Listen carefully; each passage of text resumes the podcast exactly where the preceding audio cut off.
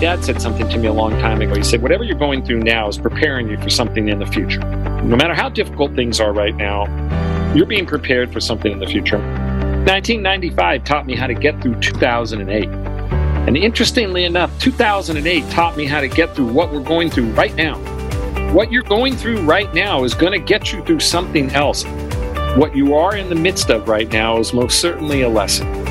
Eyes wide open, learn the lesson, because when you get presented with that next challenge, those lessons that you've learned today, how to communicate, how to educate, how to console, how to counsel, how to give people faith when they don't think that they can do it, how to make people understand that there may be a different way than what we're accustomed to, that's going to take us to another place. Learn these lessons now because they'll serve you well in the future.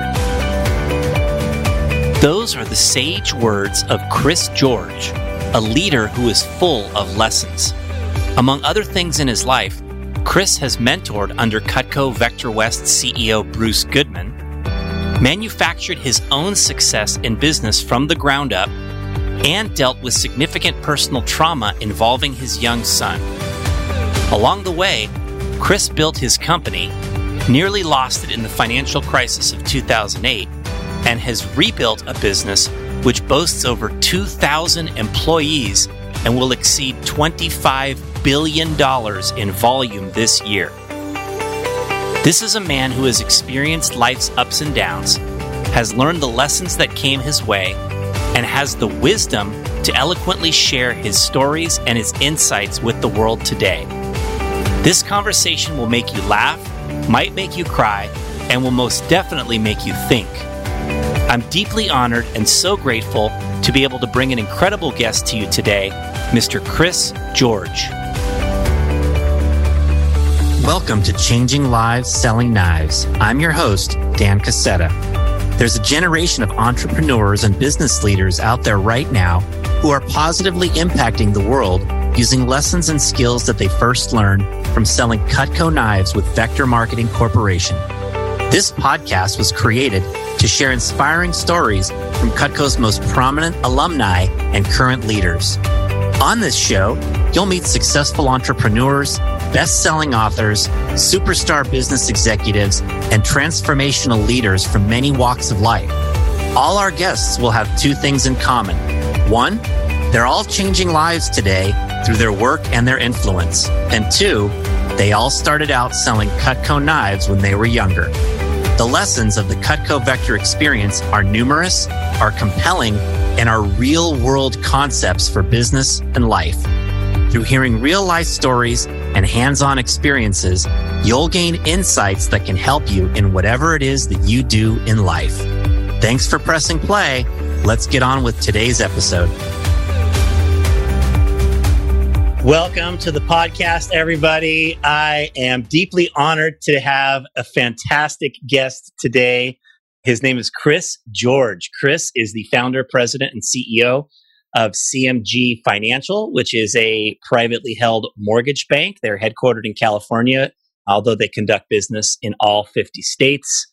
Chris is one of the most notable leaders in the mortgage industry. He has served as the chairman of the Mortgage Bankers Association and chairman of the uh, MBA's Diversity and Inclusion Committee.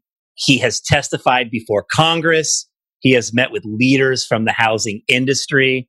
He also established the CMG Foundation for his philanthropic endeavors. Chris happens to own a 1,000 acre hilltop property in the San Francisco Bay Area where he lives and which also operates as a cattle and bison ranch. Uh, he sold Cutco almost 40 years ago. And what's really, really cool about this is that Chris's original manager was one Mr. Bruce Goodman. Yes. So there will be some stories that will happen today. Chris has been able to parlay his experiences into a level of success that uh, is as great as any of the amazing guests we've ever had on this podcast. And so, as I said, I'm deeply honored, really fired up to hear some stories and lessons here. So, Chris George, thanks so much for making time for the podcast. And thanks for having me on the uh, on your show. And it is a it is the delight to be back talking about Cutco after all of these years. We've been an owner of the product all of this time, so it's not as though we have stepped away from quality craftsmanship of that product. But I will tell you, it is a delight to be part of the show today. Yeah, outstanding. Well, I've been really looking forward to getting together with you in this way and, and having this conversation. So take us back to when you first got started selling Cutco? Well, I think it's only appropriate, given my involvement with uh, Bruce Goodman, is to tell you about the very first day I ever met him. Uh, so you can imagine times were different some 40 plus years ago, how Cutco in the early, early days of its origin did and sold and taught the process there are a number of things that were, I would imagine, that still exist today with respect to the teachings that Cutco puts into its curriculum. Not the least of which is that you know what you put in is what you get out, and that there's a lot of integrity and honor associated with selling a product that is so well renowned and so well made and has such durability. I had found myself in the midst of not sure what I wanted to do in my life. I was just having recently gotten out of high school, was thinking that maybe I would finish my education and get some money stored up. And I wanted to be able to get a job to which I could do something that wouldn't really require much effort of thought. And I answered an ad in the newspaper about a delivery job. And so I I went to this small little office off of Clayton Road in Concord, California, and I went up to the, the suite and the door was closed. I went to open the door, it was locked, and so I knocked on the door, and the door opened up about that much, and I could see Bruce Goodman behind the door, and he said, Can I help you? And I said, Yeah, I'm here for the interview. And I could see other people in there. And he said, uh, You're late. You have to come back on Monday. And I said, No, I'm not. I'm not late. I'm not late. He goes, You got to come back on Monday. Close the door in my face. And so I was so mad about that that I said, by golly, I'm, I don't even care if I don't get the job. I'm going to come back and I'm going to get there. And it reminds me of one of the many, many things my father told me about about business and in life. And one of the things he taught me was early is on time, on time is late, and late is never acceptable. Now, mm-hmm. I'm saying that I was on time. Uh, Bruce will tell you that I was maybe 30 seconds late. I was there a full half hour early on Monday, and I was sitting in that room, and I could tell that Bruce was aware that I was the guy that had come in on Friday because he made an extra effort to explain to me the opportunity that existed. And I fell in love with sales that day. I never thought of myself as a salesperson. I never thought of myself as a as a person that could talk about the value of a particular product, regardless of what the product is. I mean, today I'm I'm a mortgage guy, right? So I, I provide financing for people to buy homes or to stay in their home. And yet back then, what I was learning early on were some truly tried and tested philosophies in the process of storytelling, in the process of explaining a product, eliminating an objection before it's an objection is known as a sales point. All of those things that that are stuck in my head that I even still teach today to my employees I learned one Monday afternoon at a small a small suite in Concord, California by Bruce Goodman. Wow. That is so cool. What was it like? Like tell us about uh, the young Bruce Goodman. Well, although I imagine Bruce probably doesn't want this to be terribly well publicized, but there, it was a different time, an earlier stage in Bruce's life. I will tell you an interesting story that sticks in my mind. It's one that I think is useful for your listeners. And also, I have told this story a number of times in my own organization because I think it tells the story of how often we find that sometimes adversity requires us to give up a little bit too early, right? So you see something and you talk yourself out of it. Reminds me of listening to individuals who have gone through the BUDS training, the SEALs training down in Southern California in San Diego. And a lot of there's a lot of books that's written about how to get through the SEALs training, but one of the common denominators of getting through that kind of training is the ability not to look too far in the future, to really focus on what you have at the moment and not talk yourself out of being able to make it through whatever it is you have to make it through. There was a period of time where they call Hell Week, which is basically Sunday night till Friday night. You don't sleep much, maybe an hour or so a night, and they put you through a lot of different maneuvers that are designed to essentially get you to convince yourself you have to give up. Mm-hmm. So within that realm, they talk about not focusing on the next 15 minutes or the next two hours, but really they talk about focusing on the next step in the run rather, or the next 10 feet in the run. Don't focus on what you're going to do on Thursday when it's Monday. Focus on what you're doing on Monday and focus intensely on the things you have to do to get to the next few minutes and the next few hours. Right. It takes me to this story. This again was a different time in in Cutco where you would be out prospecting, making appointments uh, with an effort. So you would be literally knocking on doors, making appointments and then you would go back after those appointments and show the different items you had to sell, whether it was um, the knives or the cookware or even the stoneware or the china. You had your big case and you went out and did your thing. And I recall walking along in this large apartment complex in Walnut Creek, California with Bruce. And we were walking along the sidewalk and this woman was walking toward us. This was probably about 5.30 at night, maybe 6 o'clock at night. And Bruce says to me, Hey, prospect this person. And I said, I don't know. And uh, he goes, Why? And she's walking toward us. And I said, uh, She just doesn't have a look on her like she wants to buy anything. And so we walk past her, and Bruce stops and turns around and says, Excuse me. Hey, listen, I'm, you know, have, have some very nice things. I'd be interested to talk to you about it. She goes, Oh my gosh, I just moved into this apartment I have no cookware and I love to cook. Could you please come up? And so we go grab our stuff and we go up. And we were probably there for three hours. And I'm not sure Bruce had anything left to sell that that woman didn't buy. I'm not kidding. probably 1981 ish, and I'll bet you she purchased more than ten or fifteen thousand dollars worth of items. And wow, the entire time I was sitting there quiet, seething over the fact that this that I said this person has the look that she doesn't want to buy anything, and of course Bruce took the opportunity to step forward and do something. Walk back in silence to his Toyota Corolla and we sit down. He rolls down a window and he lights up his cigarette and he kind of goes, blows and he goes, Yep, she sure had a look like she didn't want to buy anything. and what that lesson told me is that all too often we talk ourselves out of just asking for the sale, just to mm-hmm. ask. Not even the second or third time. I think we talk ourselves out of just the simple fact of saying, Hey, would you be interested in knowing more about this? And I'll tell you, that lesson hasn't been lost on me. I think that a lot of people lose sight of the fact that you think that the experience of your life are similar in nature to the experience of other people's lives. And because of that, you make a decision that at 5.30 or 6 o'clock at night, this person's just too tired to listen to a discussion about knives and cookware and, and stoneware versus someone who says, no, this is an important thing to me and I would love to hear about it.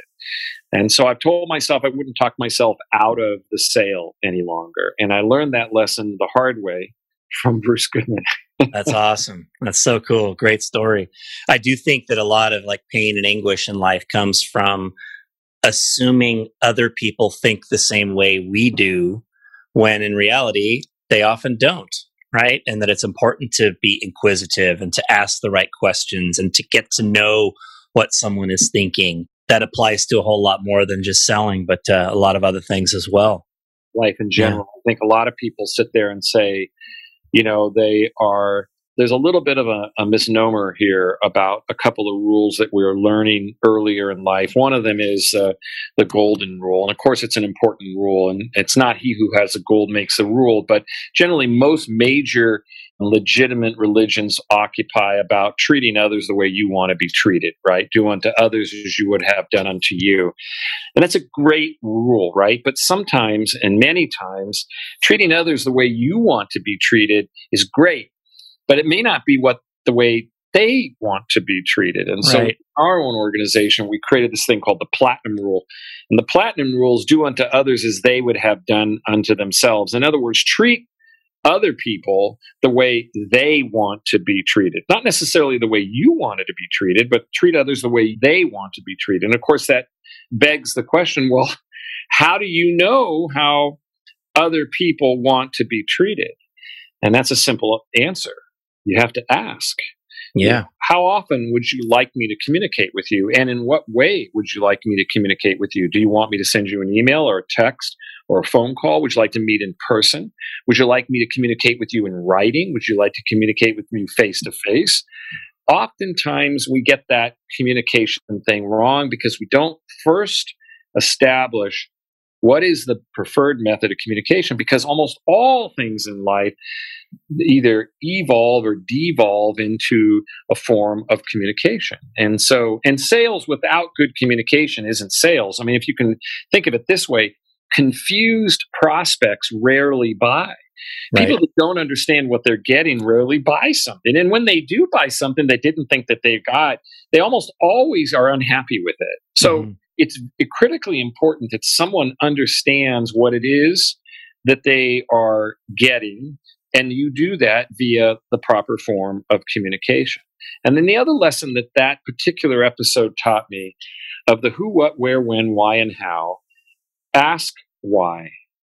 If you ask why, it's the essence of, the mission, if you will. It's the essence of why we're doing what we're doing.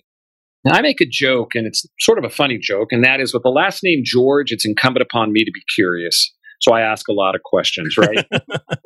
And so I encourage you and your listeners and the folks that might be that you work with on a day to day basis, be really curious because there's nothing wrong with asking why.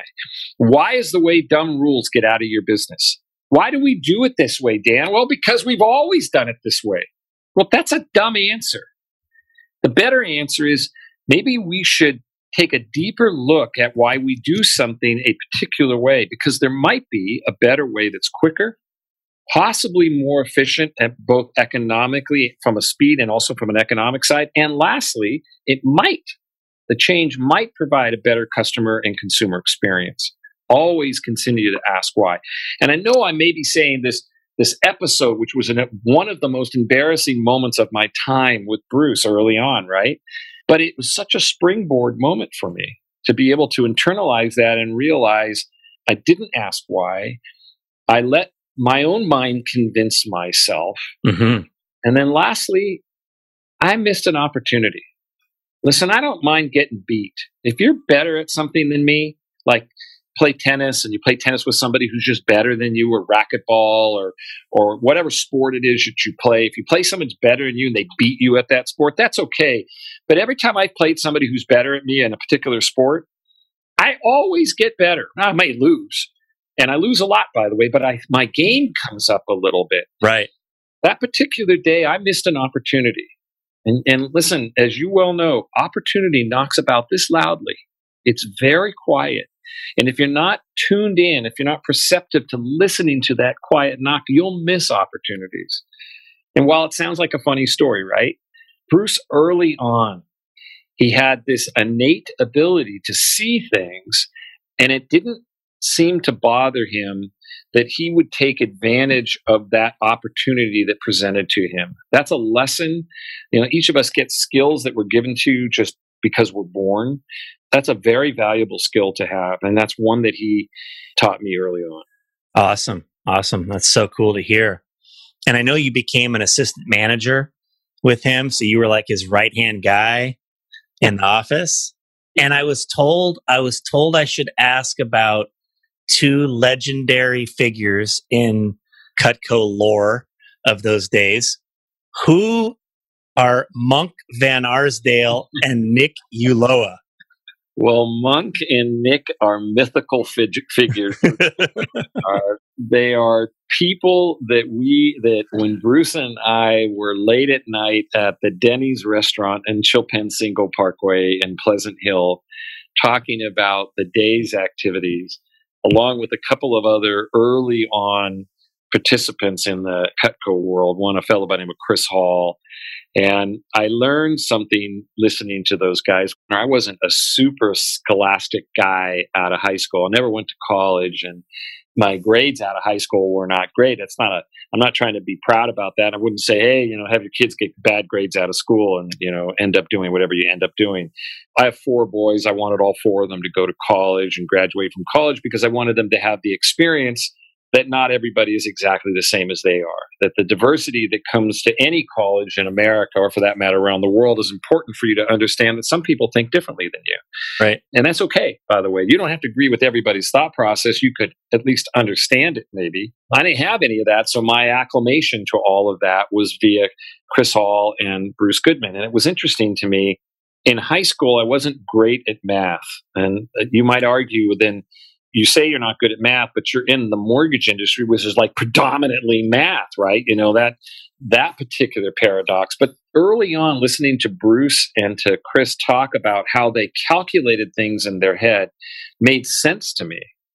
And while it was late at night, we would hang out till 11 and 12 and 1 and 2 o'clock in the morning, talking about a wide variety of things, present day events all the way to historic events I learned early on that I needed to supplement what I didn't learn in high school.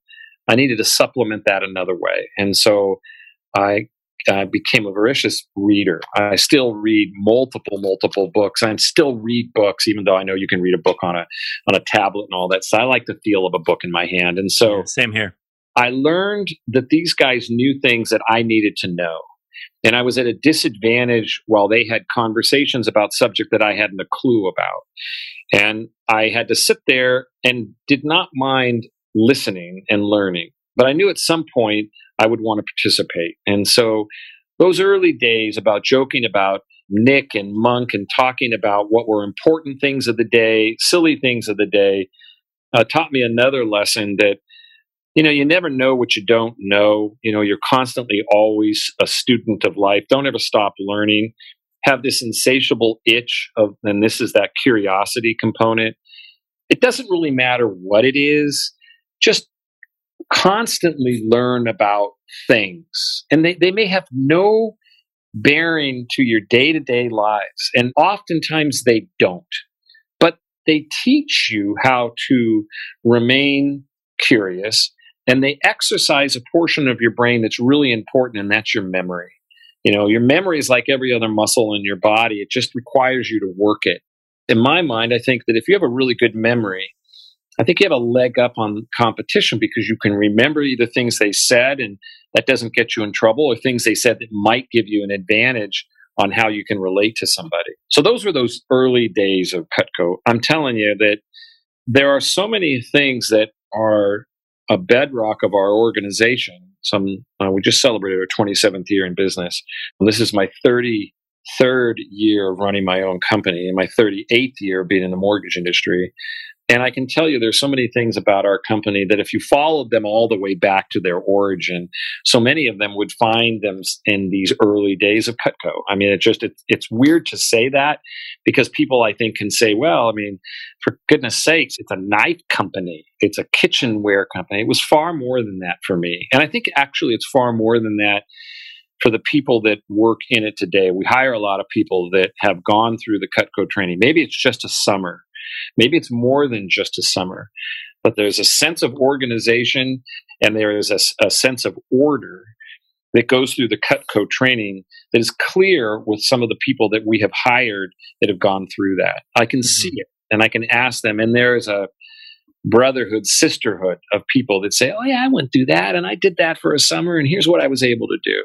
So I think that it's bigger than than the sum of its parts, if that's possible. Yeah, indeed. That's definitely uh, what we all believe here for sure. Well, t- tell us a little bit about the journey of building your company. Like, how'd you get into the financial industry and how have you built uh, CMG?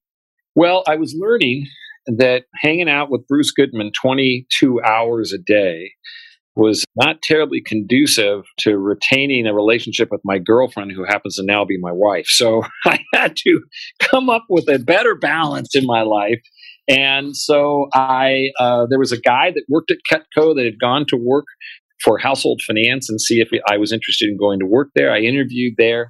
I had decided I wanted to finish my education, so I was going to finish up my AA and go down to school in Southern California somewhere. I walked out of household finance and the door banged to the suite next door, which happened to be beneficial finance. So I interviewed there too because the guy was asking me what I was doing. He said, Well, how much that, that was household offering you? And I said $795 a month. And he said, Well, we'll pay you $800 a month. And so I went to work for Beneficial because then flex. And I worked at Beneficial learning the mortgage industry, and I knew nothing about the mortgage industry. I, I thought a deed of trust was something like a deed of hope or a deed of chastity or a deed of uh, just a good deed. I learned that early on that beneficial style of sales was exactly the opposite of the Cutco side of sales meaning that they said, you know, we wait here, and if somebody needs us, they'll come to us. And that didn't work for me, and I didn't have anything else to do, and I'd come off this high octane sales world. And so on weekends, I had nothing else to do, so I'd go out and sign up hot tub companies and room addition companies and different folks that needed financing for their product. And then on Monday morning, they'd all come rolling in, and my manager would be looking at me like, Who are you? And so they promoted me quickly to the installment sales contract manager. And so I suddenly began making those loans. And then a few days after my 21st birthday, they promoted me to my first management job. I was the youngest branch manager ever at Beneficial, and they had this goal to make me the youngest regional manager and then on my way up to the youngest group president. I probably would have stayed there. Just philosophically, their culture wasn't my culture. And again, there's nothing nothing wrong with Beneficial. There's a lot of folks that went through Beneficial and got a heck of a good training both inside our industry and outside of our industry.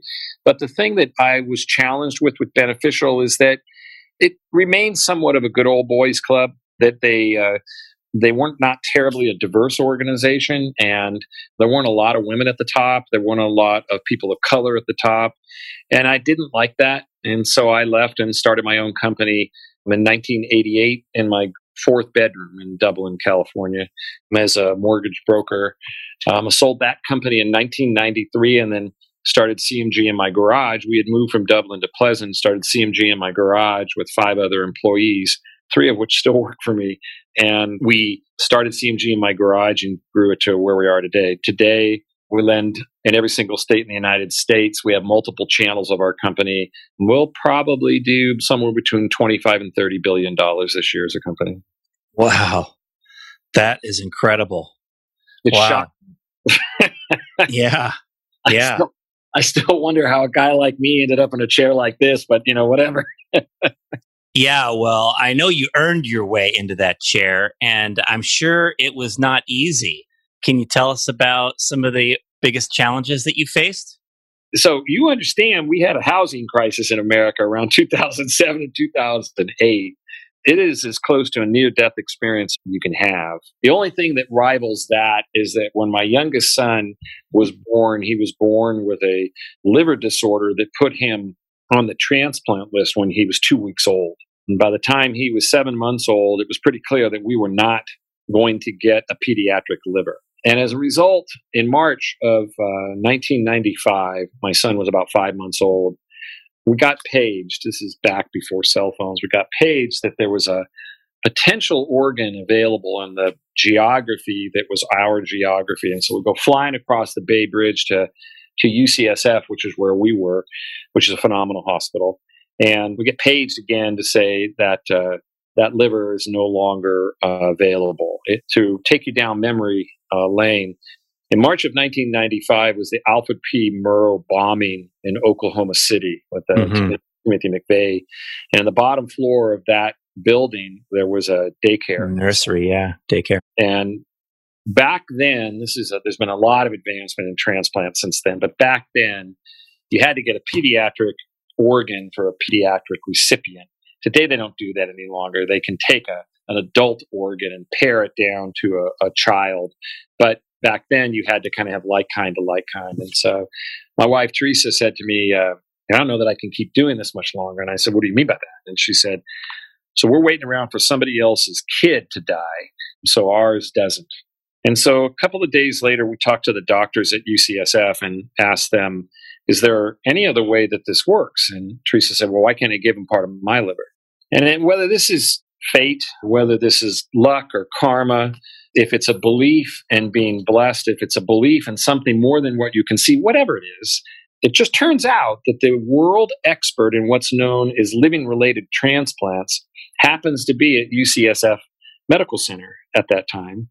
And he explains to us that there is a possibility that we could take a portion of somebody's liver who has the same blood type, remove their liver, and take my son's liver out and put their liver in him.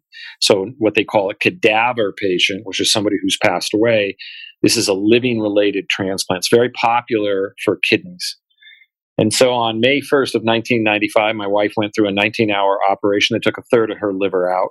Wow. Um, and my son went through a 22 hour operation where they took his liver out and put hers in. He was seven pounds uh, when, when that operation occurred. It was such an unusual thing that the uh, hospital provided a, uh, a full time photographer prior to, during, and post operatively. In fact, somewhere in some of the the medical journals someplace in San Francisco, there's the, the case of Adam George. If you fast forward today, Adam is a 25 year old prolific surfer. He also happens to be a loan officer in our company. Sold uh, Cutco. Yeah, he, he sold Cutco for a while. You took the words right out of my mouth. So he's an alumni. And we've gone through a couple of scares along the way, but that probably was the biggest one outside of what happened in 2007 and 8 and watching uh, on my company almost go out of business. I had made the decision back then that I was not going to shut the company down. I borrowed millions of dollars to keep the company alive because I knew even if the company ultimately failed, I'd spend the rest of my life paying people back. That was just going to be my plan. Right. And late in 2008, the Federal Reserve started buying mortgage backed securities and air came back into our industry. And from that point until maybe 2014 or 15, we paid every single penny back. And it was millions of dollars. You know, today we're a couple of thousand employees. Like I said, we're across the United States. We're very militant about our culture. I want to make sure that we do things right by way of our customer and anyone who intersects with our company anywhere from a business colleague, a, a business associate, a vendor, a business partner, all of them are uh, elevated to the level of customer. I know that your company tagline is uh, experience extraordinary. And uh, I was wondering if you could tell us a little bit about that or any of the other values or concepts that you hold closest as a leader.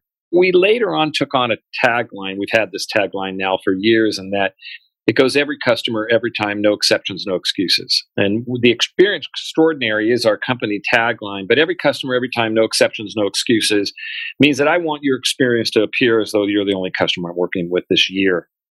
I want you to sit there and say to me, wow, uh, that is like no other experience I have ever had positively. It was smooth. I never felt I was in the dark. Everything you told me would happen did happen.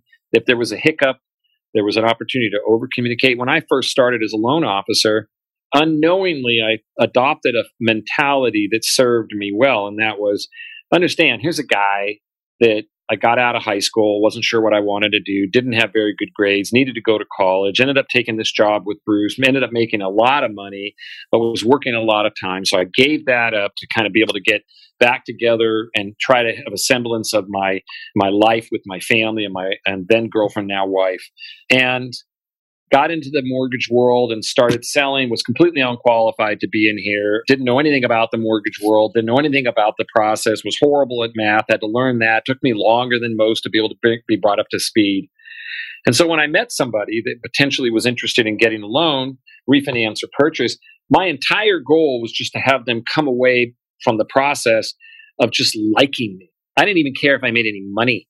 I just wanted somebody to like me. And what I learned was that in my effort to make sure that they were happy, happy people referred me to other people who wanted to be happy. And so I made them happy. And along the way, I started making a couple of dollars along the way. In fact, it's the process of referral from previous customers that really built my business and helped me teach that to others to build their business. It became really this every customer, every time, no exceptions, no excuses, is that I'm going to take care of you so well that you'll never, ever call someone else the next time you need to refinance, purchase another home, or potentially get money out of your home. You're going to call me first. And maybe I can't help you because maybe the particular product that you want, I don't offer a, a home equity line of credit on your home or a, a reverse mortgage or something else. So, from my perspective, I just want you to call me because I want to be that central point of contact for you to, to direct you to where you can be. Sometimes my happiest customers, I never did the loan for them, right? I said no. Or I said, look, at you could get a better deal if you went over here than you went with me. And even though I made nothing on that customer, I got referrals from that customer. Right. Pretty important for me because I didn't want to spend money on advertising. I didn't have any money to spend on advertising. So I needed to do a good job for you. So you tell me about the people you work with or go to school with or go to church with or that you play softball with because that was my form of advertising. And it was cheap, by the way. so I built our company centered around this concept that I would make that, that experience so extraordinary, it would be memorable enough for you to be able to refer me to your friends and family. Wow. And through that process, over and over and over and over again, it's accumulated into a $25 billion company.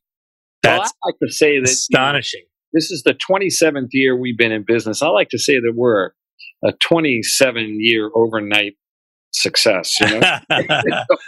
Tell us about some other important leadership philosophies that you have.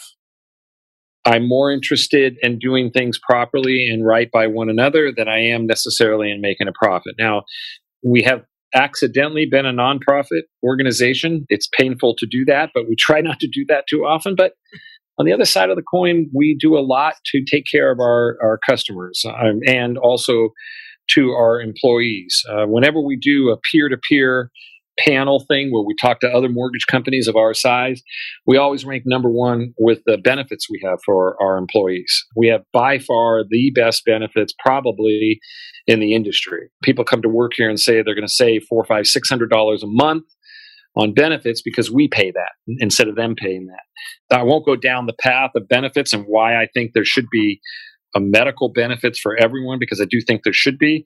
I don't know the process about that because I think it takes on too much of a political discussion these days. I just think that at the end of the day, you shouldn't be worried about going to see a doctor because you don't know how you're going to pay for it. Right. My employees aren't those people. We take care of them all. Yeah. And it makes me feel good about who we are culturally as a company. And I like that. You can do that when you're a single owner. You can do that when there is literally a place where the buck does stop. Here at this desk there's no committee behind me. There's not even a board of directors behind me. I guess the Supreme Court would probably be Teresa, my wife. And beyond that, and she doesn't work here, by the way. So, I mean, we we have an extremely strong senior management team. That senior management team helps me make decisions like we are navigating through COVID 19 right now, trying to figure out how to send 2,000 people home and keep them at home and keep them safe. It's hard it's hard when you've got uh, people that are in a routine of getting up in the morning, getting in the car, and driving to work and working at their desk, and then suddenly they don't do that any longer. They work at their kitchen table, right? And, and the distractions associated with being at home with perhaps your wife or your husband and your kids sometimes are really difficult. a little more distracting than maybe even being at work. What I worry about today and somebody asked me a couple of weeks ago what keeps me up, and my answer today is different than it ever has been. I worry about losing the camaraderie and culture of what we've built over the last 27 years. I worry that because we are so distant today, so we're connected, but we're not connected like we used to be, where you could come in and see one another. I mean, there's no substitute to face to face communication, there's just none. And today I worry about us losing the very essence of who we are. And so we're thinking through ways to communicate with our people more frequently, like this, video communications, sending gifts out to our employees at home, little things, but they're not big deals, but just to let them know we're thinking about them. And other things that we're working on to try to make sure that we don't lose this wonderful thing as our known as our culture, our personality, our company personality. We'll see. We'll see where the market is. I don't think that there will be a return to normal, by the way. I think this is close to the new normal. And I think we're going to rethink how work is today. The positive side is oh my gosh, I must get an, um, an email a week, maybe sometimes more than that, of people saying, you have no idea how much better it is for me not to get in my car and drive 45 minutes to an hour each way. How much I'm saving in fuel, how much I'm saving in getting to be with my family and see my husband and my wife and my kids. Yeah, okay, maybe I can't go to Yosemite or to the lake or to the beach or to Hawaii. Maybe that's off a little bit right now. But maybe that's where we should be focusing our energy on kind of pushing things back to the primary family uh, unit. You know what I mean? And that in itself is a positive side of this thing. Yeah. Yeah. Insightful for sure.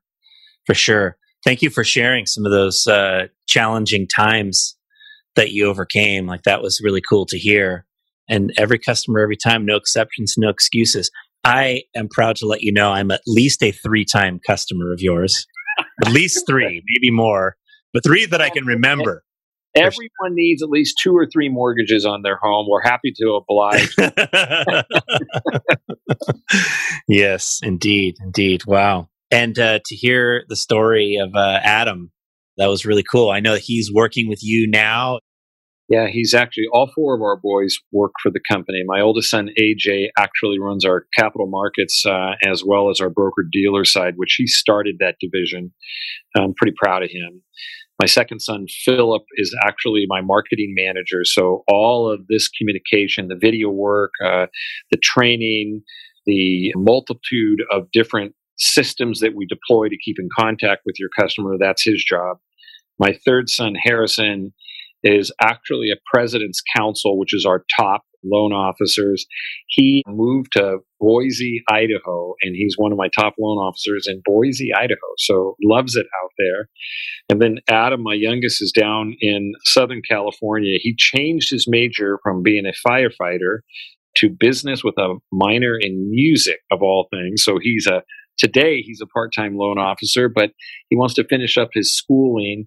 And then I know he's going to do some things on the production side, on the loan officer side. So, you know, when you're growing a company, and I think certainly Bruce can appreciate this, and a lot of people can. You know, when you're younger and you're trying to, uh, you're early on in your year, in your career, and you're trying to balance your home and work life, right? You know, you're, and particularly if you're a young parent, maybe newly married, have a, a new child or two in your family, you're trying to do the things you need to do to get to another level. My focal point, my wife and I, our focal point was trying to do something that would be better for the kids, right? So we were going to sacrifice most of our life to try to make a better life for the kids, not necessarily because they have all this money and don't have to work, because they got to work. But I wanted to be able to provide for their kids, which uh, I don't have any grandchildren yet, but to provide for them to be able to go to college and maybe be able to buy their first home and things like that. And so early on, when you're working, you miss stuff, not birthdays and sporting events and Christmases and Thanksgivings and all that. You don't miss that, but you miss all like the day to day, like Tuesday through Thursday, right? The just the normal grind of being at home. I, I was working late and, and traveling, trying to do my thing. And so now that the boys work for the company, I get to, I missed watching them grow up a little bit personally, but I'm getting this opportunity to watch them grow up professionally. Hmm. And it's a wildly different, rewarding feeling to have people that you respect in your industry, colleagues, employees, senior level people in your own organization say, Hey, I worked with Adam, or I worked with Harry, or I worked with Phil, or I worked with Adam. And oh my God, these kids are something else. My goodness.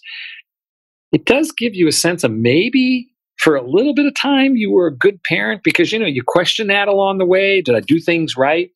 And yet here i get an opportunity to watch them make decisions in their business life. And i'm just so incredibly proud of them all. Just so incredibly proud of them all. Yeah. Wow. Well you're certainly building a legacy right there also with uh, your four boys working with you. And i'm sure the future of the company is going to be uh, in large part uh, crafted and created by them in in the in, in the future. You know, like that's really awesome to hear. And that I love what you said about when the buck stops with you, it's a different level of decision making that can happen. It's a different vibe and culture.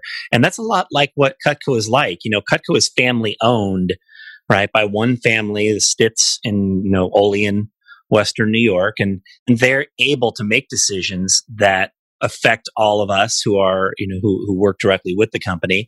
And they're able to act in the interest of the individual first which is something that I feel like is a philosophy that the company has. So the quote I can remember hearing from the CEO is that, you know, we don't have to make business decisions that affect our people. We can make people decisions that affect our business.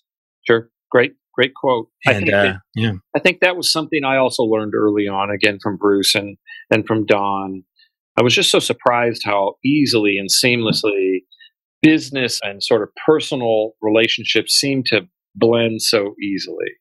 We do that here. No question. I mean, there are there's a business that has to be run here and sometimes there are tough decisions that need to be made and you're not going to agree with them all, but I want you to understand them. I need you to you may say, eh, I wouldn't have done that. Well, okay, fair enough. But I need you to understand why a particular decision was made. And the level of mutual respect, the level of laughter, the level of uh, um, work environment enjoyability, all of those things just seem to meld the two lines of both, you know, business and and personal. And I was so surprised when I early on watching the relationship between Don and Bruce. I was thinking to myself, man, this is the kind of relationship I'd want to have in my own business if I ever get there someday. I want to feel like going to work is something I love. And then, of course, it's not work, right? You know, I want to be able to go there and do something and make a difference and feel like I am part of something. And I always felt that with with uh, that that strong vibe with Don and Bruce. If you think about your life, you're going to be able to rewind that there are there's somewhere in your life um, there is a teacher or a coach who made a profound difference on your life who mm-hmm. impacted you. And by the way, most of the time positively could have impacted you negatively, but most of the time positively.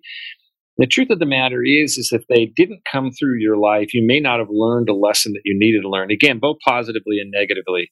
Clearly, Bruce was one of those people that came through my life. Clearly, there are people in your life that you can look back upon and say, you know what? Had it not been for that person taking the extra effort in me, the paying attention to me, when they probably had 300 other things going on, I wouldn't have gotten to where I needed to get to.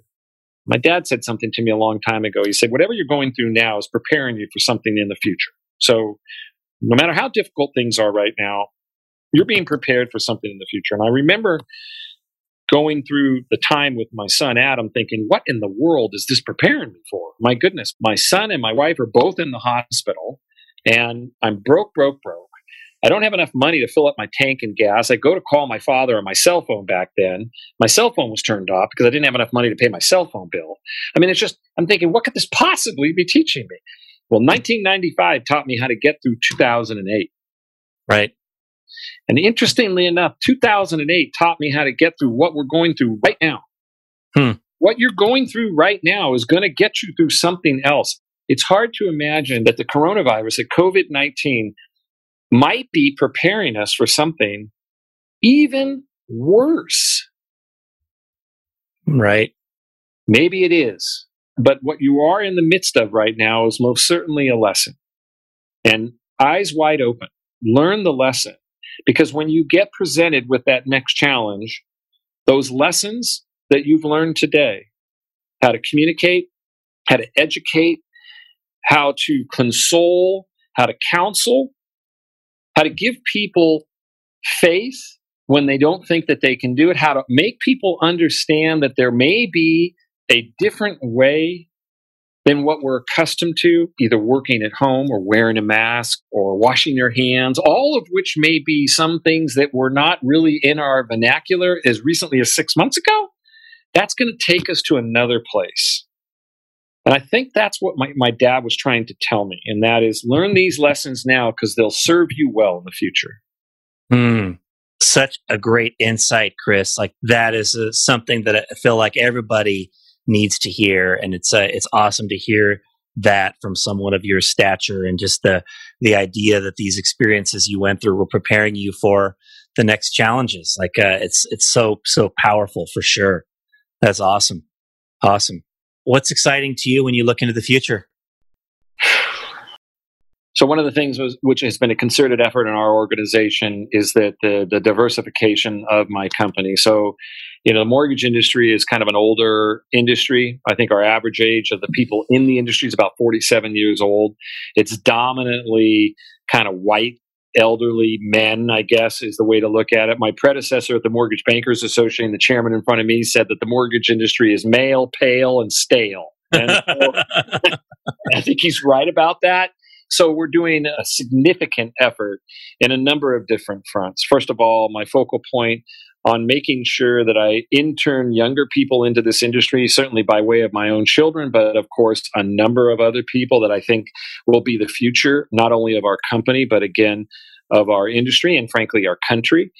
Uh, secondly, I think that we've taken a very focused effort on making sure that the leadership of this organization is representative of the customers that we serve, not just folks that are female, which more than 50% of our senior leadership team is, but people of color. I mean, think about this. In the state of California, the minority is now the majority. That's true in Nevada. That's true in Arizona. It's probably true in Texas. It will be true in other parts of the country. I think people like doing business with people that they can relate to. And so I think it's critically important that we focus our efforts in diversifying our company. We also put a lot of focus on making sure that we're helping those first time home buyers, people that never thought that they would ever be able to uh, afford a home with some creative programs, not creative programs that are good for the lender, but creative programs that are good for the buyer and the borrower. So, for mm. instance, we've created a mechanism to people who could crowdsource their down payment something like 82% of all the people that are getting married nowadays have lived together before they got married. So they already own all the stuff, right? So they own the, the toaster or the panini machine and all that other thing. And so what we've decided to do is harness the power of social media and that crowdsourcing to be able to help people come up with a down payment, not to barely have them scrape together the down payment, but to realistically help them put down more than the minimum down payment of three, four, or five percent. Because of this, our customers are putting down double, if not triple, what the minimum down payment is, because again, they're harnessing the power of that social network of theirs. In the younger generation, in my opinion, their social network is their social net worth. That's where their real power is in helping them be able to become homeowners. Secondly, we're putting together a program. I'm using some of the, the relationships that I have at Fannie Mae, Freddie Mac, and the Department of Education, and some of my relationship that I have in Congress and Senate and the White House. So many people are unable to buy a home today because they have other debt, and it's largely centered around student debt. So some of the things that we're trying to do is say, hey, listen, if somebody buys a house, why can't we let them keep their student debt payment low so that they can begin to buy something that has the possibility and more likely the probability of appreciating? And at some point in the future, as their income picks up, eight to 10 years into their career, there's usually a pretty big jump in most people's income. At that point, maybe they can start paying down more aggressively their student debt. But why should we box somebody out, particularly a young person, out when they are just starting out in life when they've been saddled with 50 or 80 or $100,000 worth of student debt.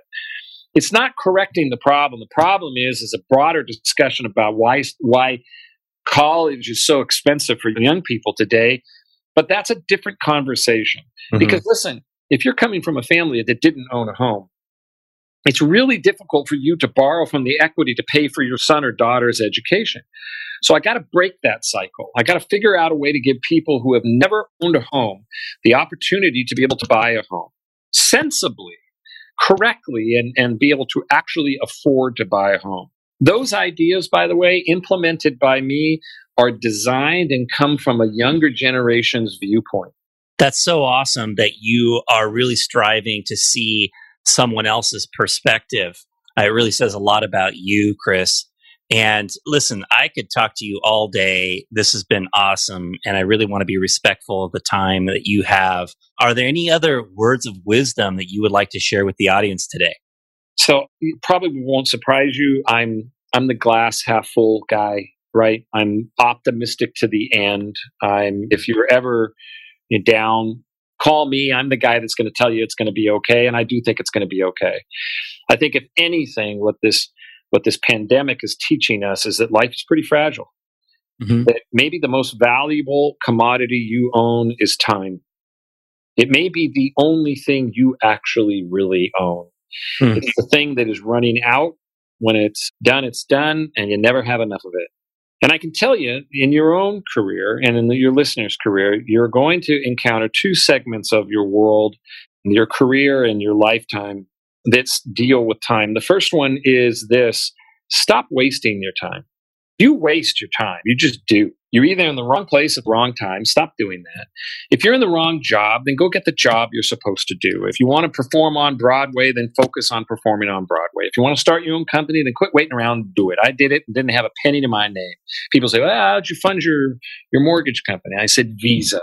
That's, that's how I got my, I did it. I sold everything to keep the company alive and liquidated everything I had. And yeah, I get it. Some companies fail, but you know what? That's just another lesson. Get up and brush yourself off and, and get back into the game, you know?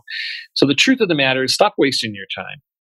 And at some point in your career, you're young, but at some point in your career, you're going to get the choice to stop other people from wasting your time.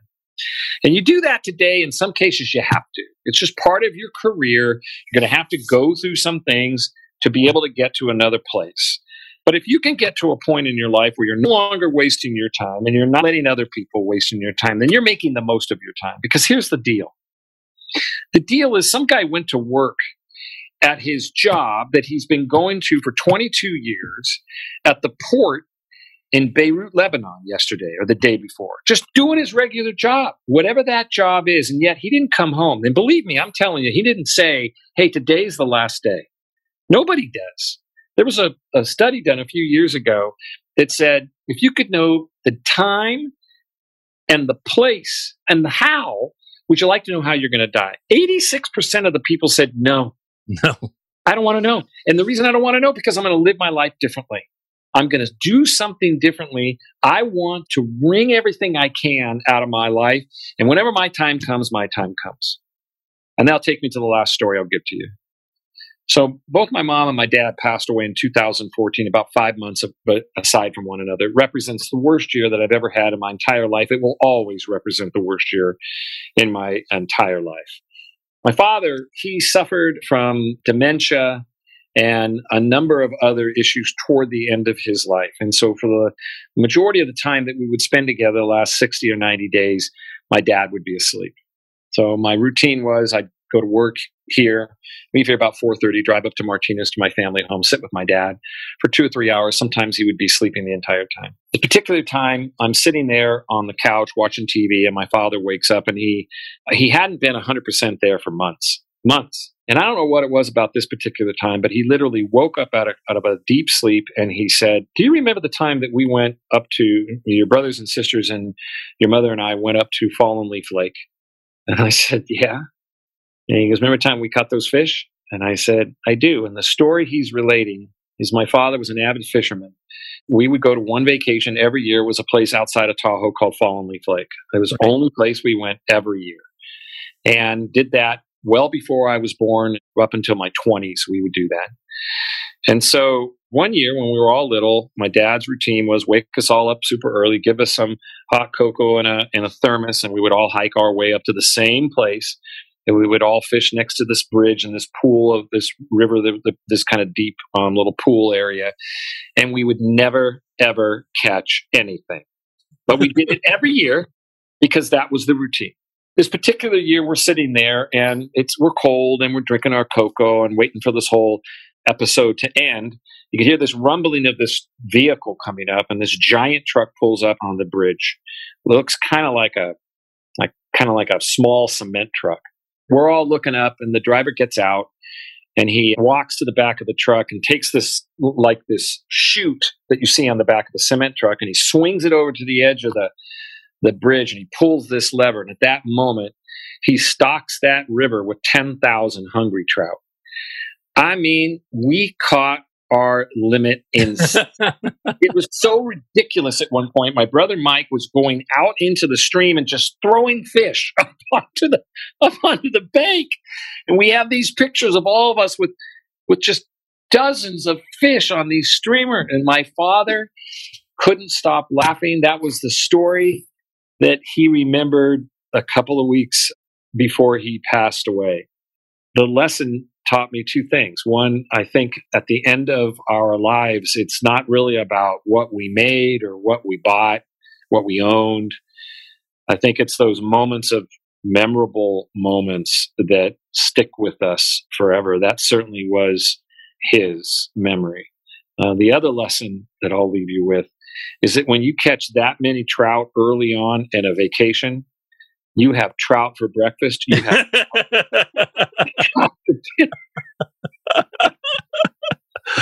that is awesome. That is so funny.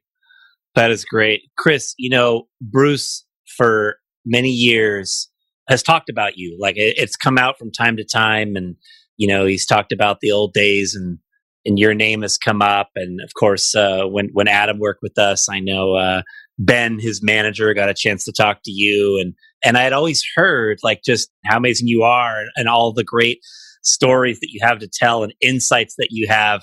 And I, I don't even know if I quite got it until today. I really, really appreciate you making this time today.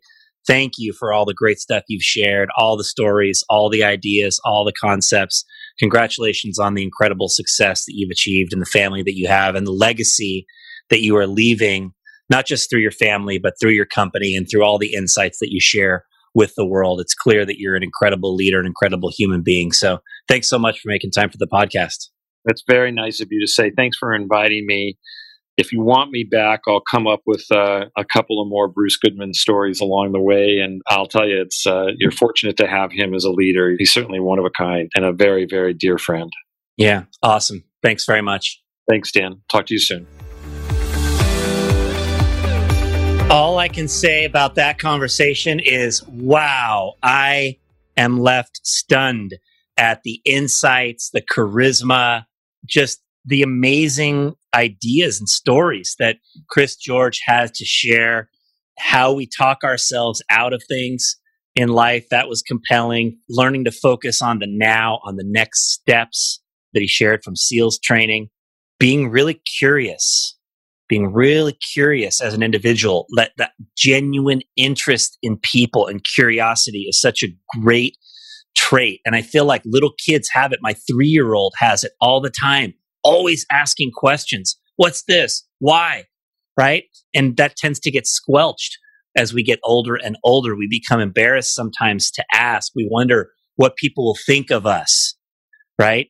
But we don't want to miss our opportunities and curiosity, interest, open up the doors.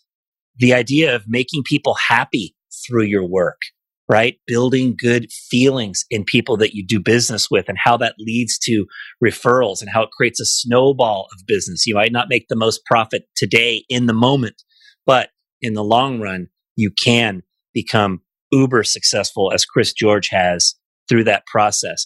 And the idea that the difficulties we experience are preparing us for the future. That is the most constructive meaning to give to anything that happens in our lives that's challenging. And I just thought it was so awesome when Chris said that what you are in the midst of right now is most certainly a lesson. And think about that, take that in, maybe journal on that concept a little bit today. Remember this conversation, remember Chris George. I just thought that was a fantastic and amazing conversation with a lot of great insights. I'm grateful that you've taken the time to listen to this episode and look forward to uh, sharing more stories with you next time. Have an awesome rest of your day. Thanks for listening. If you enjoyed today's episode of Changing Lives Selling Knives, please consider rating or reviewing us on your podcast player and hit the subscribe button so future episodes are automatically downloaded directly to your device. For access to guest bios, show notes, and other resources, visit changinglivespodcast.com. You can sign up there to receive valuable resources for free from people featured on the podcast. This is Dan Cassetta signing off. We'll be back in a few days for our next story about changing lives.